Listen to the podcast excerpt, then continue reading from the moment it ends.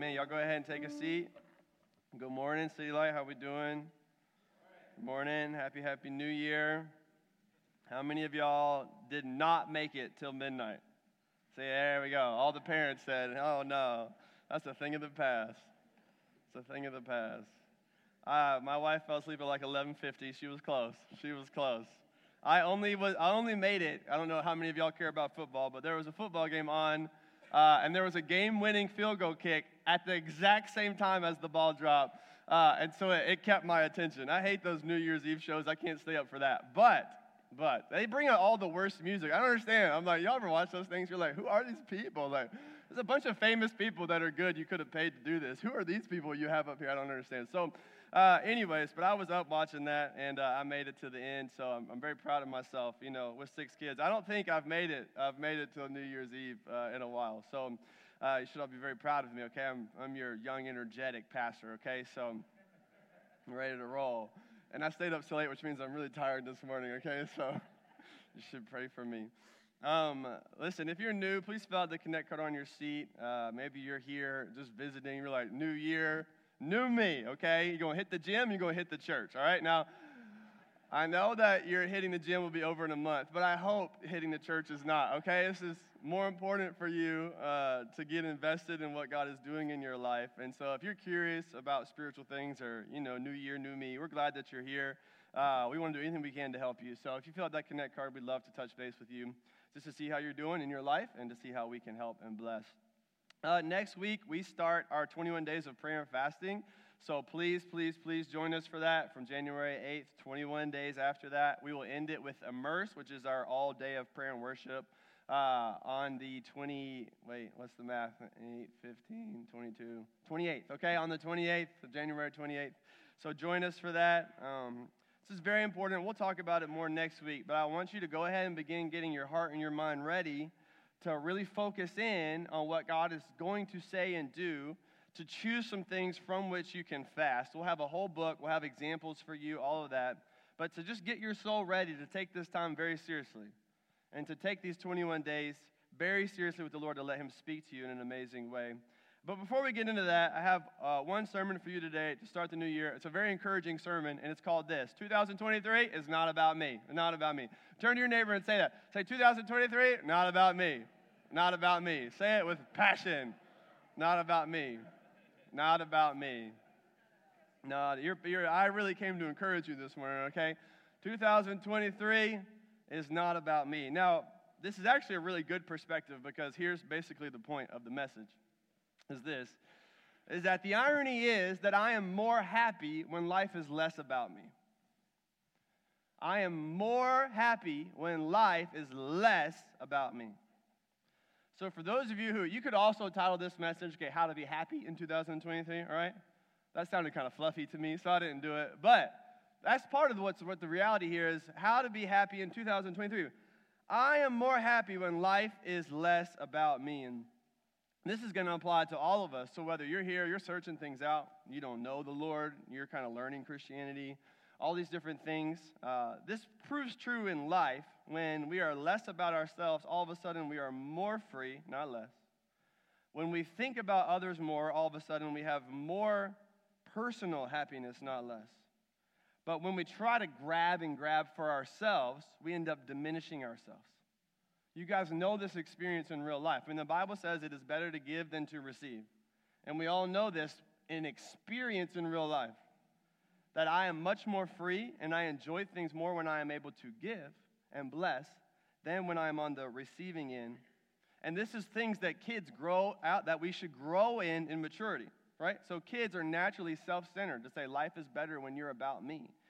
And as they grow in understanding and maturity, they realize it's the flip, it's the reverse. That life is actually better when I'm about others, and particularly about God.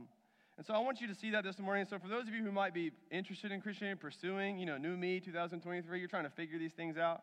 I want to give you this perspective of there's a way to be happy that maybe you haven't considered yet, and it's the opposite of what you've been thinking your whole life. And for those of you who do know the Lord, to say this is the way God has called us to live, it is both an encouragement and a challenge to make 2023 not about me. So I have one simple verse for you this morning. Go ahead and open your Bible to Galatians chapter 2. All right, y'all ready? Y'all ready to go? We're going to read from verse 20, and that's it. I have been meditating on this verse for a few weeks now, so going to catch all that I've, you know, been boiling in, okay, over the last few weeks. Here's the message from the Word of God. He says this I have been crucified with Christ. It is no longer I who live but Christ who lives in me. And the life I now live in the flesh, I live by faith in the Son of God who loved me and gave himself for me. There's a lot in there. You could do a whole year's worth of messages off of this. I have been crucified with Christ. It is no longer I who live but Christ who lives in me. And the life I now live in the flesh, I live by faith in the Son of God, who loved me and gave himself up for me. We're basically just going to walk through this verse piece by piece. So, the first point for you this morning is this I have three simple points as we walk through the verse. Don't bring old ways into the new year. Don't bring old ways into the new year. The Lord is very gracious to us to give us seasons because part of what that does is give us the opportunity to reset. The Lord is very kind to us in that we would even have things like this, that even though all the days go together in our life, there are seasons in our life that bring new things, and they give us a chance to reset our perspective. And it would be a complete waste for you to not take the opportunity now in January 1 to reset some of your life. Don't bring old ways into the new year. This first part of the verse says this I have been crucified with Christ. I have been, not will be, not I have been crucified with Christ. And in case you weren't sure, when people get crucified, they're dead. They're dead. Crucifixion kills, okay? That's it. There's no like coming back. Uh, so Jesus came back, and praise the Lord. There's no, there's no not dying when you get crucified, okay? So he's saying, I have been murdered, I have been dead, I have been not alive, I have been crucified with Christ. I am dead, but it's precisely the point that you have died that actually lets you live. The irony of your life is you can't live your life until you have been crucified with Christ. Your life doesn't begin until you die. This is how it works. And this is why it's the opposite of how many of you think you ought to live your life. You are trying to go get your life, and the reality is it works the opposite way that you first have to release your life. And you've never started living until you've first been crucified with Christ. So let me tell you that this morning, especially for those of you who are without Christ, that your life your real life has yet to even begin. You have not started living until you have died. I have been crucified with Christ. Now, I want, I want you to see the good news that you say, oh, that sounds hard. Okay, of course, yeah. There's many hard and challenging things about it, but how many of you have, you know, if you've read stories, this happens on the, the movies all the time, some random shows you'd be watching, okay? People fake their deaths, all right? So uh, sometimes pastors go down random Google searches, all right, when you have an idea in your mind. And it was, it's an interesting thing to Google people faking their deaths, okay? You just get lots of different stories. I mean, there were stories after stories like, wow, this is, a, this is a, like a thing people do fairly consistently, actually. You know, there's, there's enough stories to create many, many Google searches on this. Okay, why does someone fake their death? So they can stay pretending to be dead? No. Why? They fake their death because once they've died, there's a new life they can now live. And you can't live your new life until you first died. How many things, stories did I read that people fake their death just to receive the life insurance payouts that they couldn't get unless they were dead, you know? People fake their death to avoid going to prison so they can live on the beach somewhere, you know, sipping their things. So people fake their death not so that they can stay dead, but so that they can live a new life. You cannot get the insurance payouts until you're dead. You cannot escape the police until they think that you're dead. You cannot live the new life until you have first died. You fake your death so that you can live. And how much more is this true spiritually that we have not yet lived until we have died? And what I want to encourage you with this morning is the possibilities beyond your death. Nobody fakes their death so their life gets worse. They fake their death because there are possibilities to pursue, because there's more to be done, because they want money and freedom. And now, how much more so is this true of us spiritually? That when we die with Christ, new possibilities of life open up to us that did not exist before. And it is our death with Christ that actually frees us to live the life we had always been made to live which we cannot live until we have died with Christ. Now, what in the world does it mean to be crucified with Christ? It does not mean that you have to go get on a wooden cross. Christ did that for you. We're going to see throughout this passage that joining with Christ, and as we see in the end, is simply putting my faith in what he has done so that it is counted as done for me. So that when I put my trust, my faith, when I lean, when I put the weight of my balance on the Lord and I say, I trust, I trust fall on God, I say, I rely completely on you and no longer on myself, then the Bible counts it as done for me. So if Christ has been crucified, which he has, and I now put my faith in Christ, I am joining in his crucifixion as he has died, so have I. And as we will see, as he has risen again, so will I. I am now one with Christ in every possible sense of the word when I put my faith in him. So his death counts for me, and his life counts for me. And that's what the passage is going to unfold. Now, like I said before, dying actually opens the door to new possibilities. Don't bring your old dead ways into the new life you have in the new year. Don't do that. Live according to the new possibilities. When we die to ourselves and when we have been crucified with Christ, some, some practical things happen. You say, Now I am dead to needing man's approval, and I can live in the approval God has already given me in Christ. I am certainly dead to my sin, and the Lord challenges me to live in holiness but I'm also dead to all the things I needed before. I am dead to the fleeting temptation of sin and being just like the world, needing money, power, and sex to make me feel better about my life. I am dead to those things, and I am alive to real life in Christ, in purity and holiness. I am dead to needing your approval or someone else's approval. I am alive to the approval of Christ. I am dead to my own wisdom, and I am alive to the wisdom of God. I am dead to my uncertainties about the future, and I now live in the promises of God. What I have died to is actually of benefit to me because I lost something worse and I got something better. But some of you, although dead and crucified in Christ, are still living according to the old man. You have, Christ has crucified the need for man's approval, but every day you wake up trying to get more of it. Christ has crucified the need for getting happiness through the temptations of sin, but yet every day we still pursue these things. Christ has crucified the need for control because we can trust his promises, and yet every day we're living as if we must control our own circumstances. Don't bring old ways into the new year.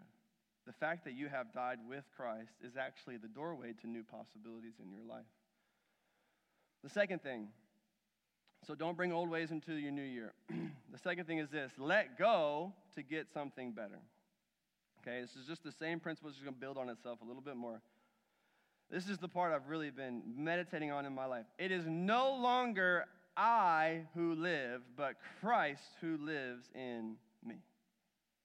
It is no longer I who live. That's where we get this phrase 2023 is not about me. If you even meditated on that for a second to think, it is no longer I who live, what does that mean for me? Well, a couple of things. It is no longer my ambitions and dreams and desires that drive my life. It is no longer I who live. I do not make the decisions about my life. I do not live my life according to my desires. I am dead. I do not live my life according to my goals. I am dead. I do not live my life according to my ambitions. I am dead. I do not live my life according to my priorities. I am dead. It is no longer I who live. Meaning that when I have trusted in Christ, I have released the control of my life. It is no longer I who live. And to live for my ambitions is to neglect this reality, right? To live for my goals, to live for my desires, to live for my priorities, to live for my preferences is to not follow Christ.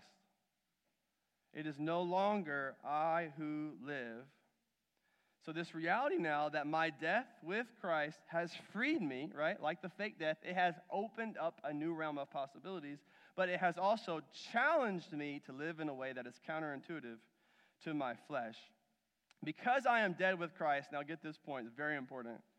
Because I am dead with Christ, I am only alive in relationship to Christ, meaning that I can only experience life in my relationship to Christ because I've been crucified to the old self. And so the most miserable people in the world are the ones who have died with Christ and are still trying to live according to the flesh. You're miserable. Why? Well, because you died to the old way, but you're not living in the new way. You're miserable because the only life you now have is in Christ, but you're not pursuing life in Christ. And the old way has died, but you're still trying to get joy out of old pleasures. You're still trying to find purpose out of old past. You're still trying to find wisdom out of old understandings. And you're so frustrated because you cannot thrive according to the old man. You are only alive in relationship to Christ. Therefore, the, the, the, the ceiling of your life is your relationship with Christ.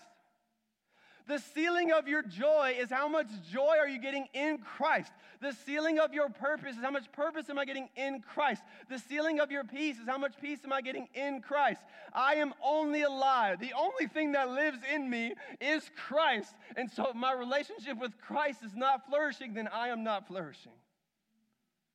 You see, part of what you chose when you said, I am choosing to put my faith in Christ is you have totally, totally killed the old man. And now, by God's grace, you're not even allowed to get the type of superficial pleasure that would come from that because you are immediately faced with the work of the Holy Spirit and different things going on in your life. And let me tell you something if you can continually sin without being bothered in your conscience, then you are more than likely not crucified with Christ. If it's possible for you to practice sinning without feeling conviction over a period of time, then it is likely you have never died to the old man. Because what happens is, because I am dead to the old man, I can't live in the old man. It doesn't make sense. He's dead. So when I try to live in the old man, it doesn't work. And it bothers me. And the Holy Spirit works in my life and in my conscience, and He begins to clean and purify me and make me more like Jesus. And this process happens every day until I go and be home with the Lord. But if you are comfortable living in the old man, then it might very well be that you never crucified the old man. And if the old man's not dead, then you don't have faith. And if you don't have faith, you don't have salvation in Jesus. But if it's true for you that the old man has died, then the most frustrating way you can try to live is in the old man. How frustrating would it be to live in a dead man's body? It's not going to work. You, in Christ, are only alive in your relationship to Christ which means that your life only flourishes to the extent that your relationship with Christ flourishes. Which is why everything in your life can be going well, but you experience a personal hell because your life with Christ is not going well. Why is it that everything in my life can be going well, but my life, my internal life is completely falling apart? Why? Because my real life, which is not found in the money I make and the success I have at work and the networks I have in life and the health of my body, that's not my real life. My real life is only, let me, this is not an exaggeration, only in connection to Jesus, which is why those godly saints can suffer well because they know their real life is connected to Christ. So we suffer well because our body isn't our real life.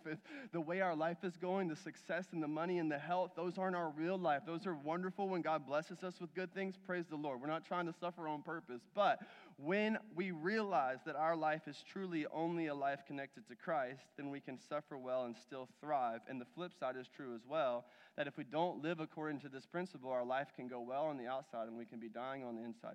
Why? Because the only life you now have is in relationship to Christ. That's it. So you see what I'm saying? Now, now this opens up to the practical way you live your life, the habits and rhythms. Are you giving time to the Lord? If you're, we said this with Haggai, right? You neglect God to the neglect of yourself. So if you're not setting aside time with the Lord, and if you're not prioritizing His presence, if you're not meditating on the scriptures, you're just neglecting your own well being. You already said, My life is hidden with Christ. I'm putting all my faith in Christ. He's my all in all. He's everything I got. He's 100% for me. And then you say that, and then if you don't live by it, you're going to live with this constant tension because your life is only found in Christ. But if you neglect your life in Christ, then you neglect your well being altogether. So the reality is, I have to let go to get something better. I have to let go of my old life to get something better, which is the life in Christ. Now, here's the encouraging part about this is at first it may sound like a loss. And especially to those of you who may be you know, curious about Christianity, you're listening in, you're watching online or whatever, you're saying, man, this, this sounds like a loss. And I, I get it that, you know, okay, heaven's long, so I have to lose stuff on earth so that I can gain heaven. Great. Okay, that's a good, that is a good deal, 100%. But there's actually something more at play that's more enticing to us because every time God says something about what we should lose, it is always in connection to what he wants us to gain. God never puts something on us to lose without connecting it to something to gain. You know? I don't know if you remember this part when Peter's like, Man, we've left everything to follow you. Everything. And he's like, Man, nobody will leave house or children or farms or whatever without receiving 30, 60, 90 times over. Like, God will never be outgiven. The, the idea that I can sacrifice for God is wild because it's not true. Because whatever I let go, God returns a hundredfold. And I experienced maybe some of that on earth by His grace, but I will certainly experience that maximally in heaven. Whenever, whenever the Bible talks about laying down our life or surrendering our life or being crucified with Christ, there's no longer I who live, and there's a setting aside of self it's so that you can receive something better. Let me, let me give you a, uh, some different ways to think about this phrase. So here's the phrase I no longer live, but Christ lives in me. So I give up my life to accept Christ's life. You say, well, that sounds like a sacrifice. Well, let me give you some other ways to think about this. Okay? What if I said, I no longer golf, but Tiger Woods golfs for me? well, that's a pretty good exchange. You say, I no longer shoot, but Steph Curry shoots threes for me. You know? I no longer sing, but Adele sings for me. You know? I no longer do my homework, but my teacher does it for me. You say, nobody would say, oh man, shucks, you know? I'm sorry you had to lose that, you know? I'm sorry that you couldn't do your homework and your teacher did it for you. That's a real buzzkill. Now, I'm sorry that you lost your shooting ability and had to take Steph Curry's shooting ability. That's a real bummer. You know, I'm sorry that you lost your singing voice and had to get Adele's voice. You know, you can never sing in the band here. You know, that, that's not going to work. Oh, of course. What, what are you saying? You're saying, well, that's, a, that's an upgrade, you know? That's the upgrade meme, okay? Everybody understand? You say, this is me, and then here's the upgrade meme. And here's what it's saying I no longer live, but Christ lives in me. That's not a sacrifice. It's not a loss. What are you talking about? I no longer live according to my wisdom, but God's wisdom lives in me. That doesn't sound like a sacrifice to me. I no longer live with my joy, but God's infinite, eternal, untouchable joy lives in me. That doesn't sound like a sacrifice to me. I no longer live according to my understanding, but God's infinite understanding lives in me. I no longer live according to my power, but God's unstoppable authority lives in me. This does not sound like a loss, this sounds like an upgrade. And the devil has tricked so many of you into thinking what you give up for Christ is a downgrade. When God wants to show you the opposite, that anything you let go, God will return something better. It may not be in the form that you think, because as soon as we let something go, he might return some more suffering. But that actually, when you're thinking biblically, gets better because it forms us into Christ's image, which is what we signed up for, may I remind you. When we became a Christian, we didn't sign up for temporal blessings and a life that goes well on earth. We signed up because we wanted more of Jesus. We wanted to become more like Jesus. That's all we wanted. And the Lord often uses difficult things to do that. But when we say this, 2023 is not about me. The biblical way to understand it is it's actually an upgrade. And if you lose and let go of your hold on some of these things in your life and you release it to the Lord, what you lose is nothing in comparison to what you gain. I once heard this interview with Tom Brady, all right? And I know some of you don't like Tom Brady. Don't worry about that, okay? That's not the point of the interview, right? They interviewed Tom Brady and they asked him this question. They said, Do you ever miss the things you gave up so you can be so good? So, like bad food, late night parties, all the life. You know, you got all this money, you got all this fame. He doesn't really live according to those things. He just works, you know, all the time. He says, Do you ever miss giving up the parties, the food, all these things so that you can be so good? And his response was this not really, because I know what I'm getting on the other end. So, what he, what he already understood from a worldly perspective, what's true one million times more in Christianity and in the kingdom, is that what he lost, right, eating chocolate, hanging out, partying late at night, what he lost, he realized he gained a hundred times more in being as successful as he's been. So he said the trade off's pretty good. That I'll, I will lose bad food and late night parties so I can be the most successful football player of all time. So that's a pretty good trade off. You say, well, you actually didn't lose very much. I think you gained a lot.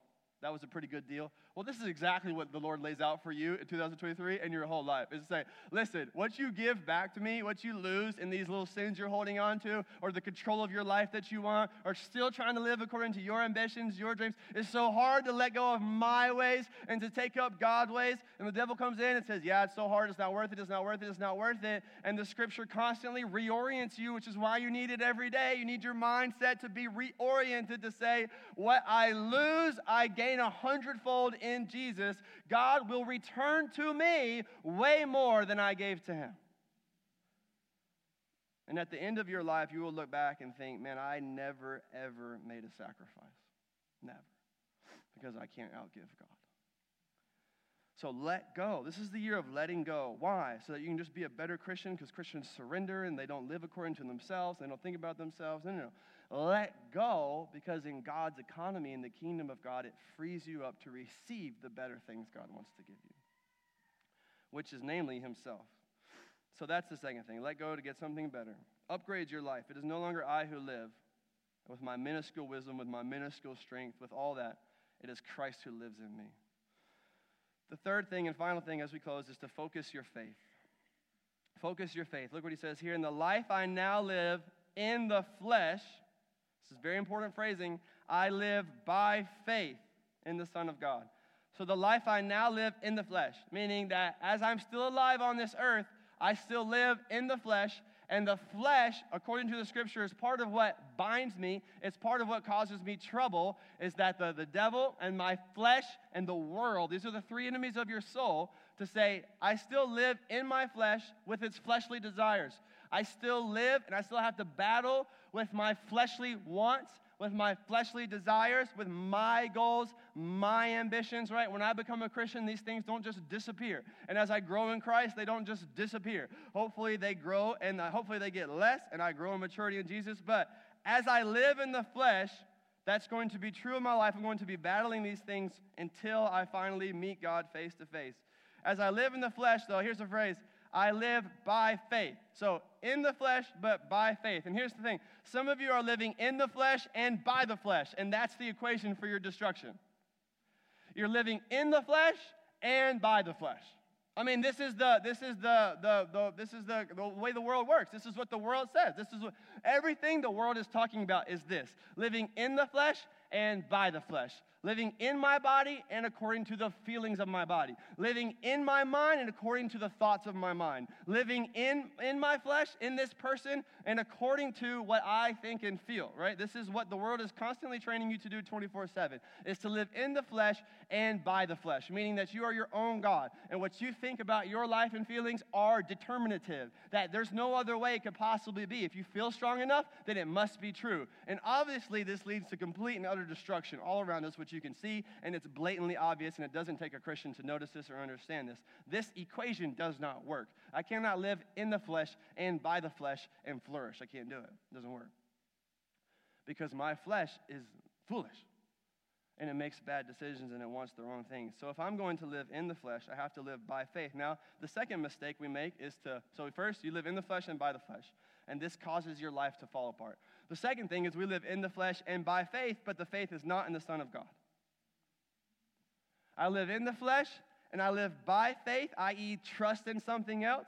But the faith might be myself, the faith might be the news that I follow, the faith might be this group of people in the world that say and live, live certain things.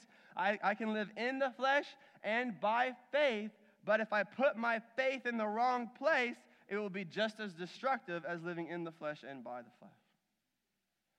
And let me tell you something, just to be honest with all of us, and myself included, that if I'm not spending time in the Word of God, then I am not living by faith in God. Because this is where He speaks to me.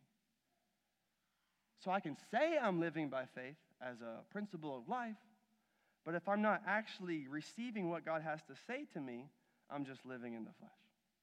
And I've fooled myself. Because this is where, how do I live by faith? Well, it isn't just like a, a thing I agree to do, it's a practice I have to live out every day. That I have to be committed to prayer, time in the Word, to the people of God, to the service of God's kingdom. These are ways I flesh out my faith. So I live in the flesh, by the flesh. This will destroy your life. In the flesh, by faith, in something else that will also cause problems in your life. Finally, the thing is, I live in the flesh, by faith. Faith where? In the Son of God. And so as we close today, you should ask this question why would I put my faith in the Son of God? Why that? Why not put my faith in the world? Why not put my faith in myself? Why not put my faith somewhere else? And for some of you, this might be a real question as you're seeking out Christianity. But for some of you, you might assume the answer and need to think more hard about it as to why this is true. Why do I put my faith why do I trust God's ways? So when God says, don't do that, that's going to be harmful for you. Why do I put my faith in that and trust it? So it's not just to you Christians say, oh, I put my, why do I put my faith in God? Well, because he died for me. Of course. Well, why do I put my faith in what he says every single minute of the day? Why do I trust God with His way, not my way? Why do I choose to do things that are counterintuitive to what I want in this moment? Why would I do that? Why would I follow God's way when it's counterintuitive to what I want? Why would I follow? Why would I listen to Him? Why would I put my faith in Him in every aspect of my life? Why would I allow Him to lead and have the say so with everything I do, say, and think? Why would I give Him that kind of authority in my life? Why would I do that? Well, because of this. It says here, because He loved me and gave Himself for me. That's why. Listen to me. If Jesus loved you so much that he died for you, then he obviously loves you enough to have your best interest in mind at all times. Right? Jesus is the only one who has proven his love for you to this extent. He's the only one. There is no other living being that has proven their love to you to the extent that Jesus has. And there is no other living being that has the ability to bring about your best interest to the extent that Jesus has. And so, why would you put your faith in the Son of God? Well, because nobody has proven to love you like Jesus. And why would you put your faith in the Son of God? Because no one has the ability to get your best interest than Jesus. So, why not put your faith in the Son of God? This is what we see in the scriptures is that Jesus died and rose again. And he says, if anybody would believe in me, that person would have eternal life. We put our faith in Jesus and we receive eternal life. And for some of you, that's what you need to do today. It's the very first thing. Your life has not started until you have first died. And that's what the Lord wants to do today that you would be crucified with Christ so that you can rise again by putting your faith in Him. And for many of us who know the Lord, it's a call to live in this type of faith every day, to focus our faith every day and to remind ourselves that nobody loves me like Jesus. Nobody's proven it like Jesus. And nobody has the power to bring about my best interest like Jesus. And so, why would I not listen to what he says? If I neglect God, I will neglect myself. So, the key for 2023 is to make it not about me. Because the irony is, I am more happy when life is less about me and more about Jesus. Let's pray and let's respond to the Lord. Lord, we love you. We thank you for your love for us.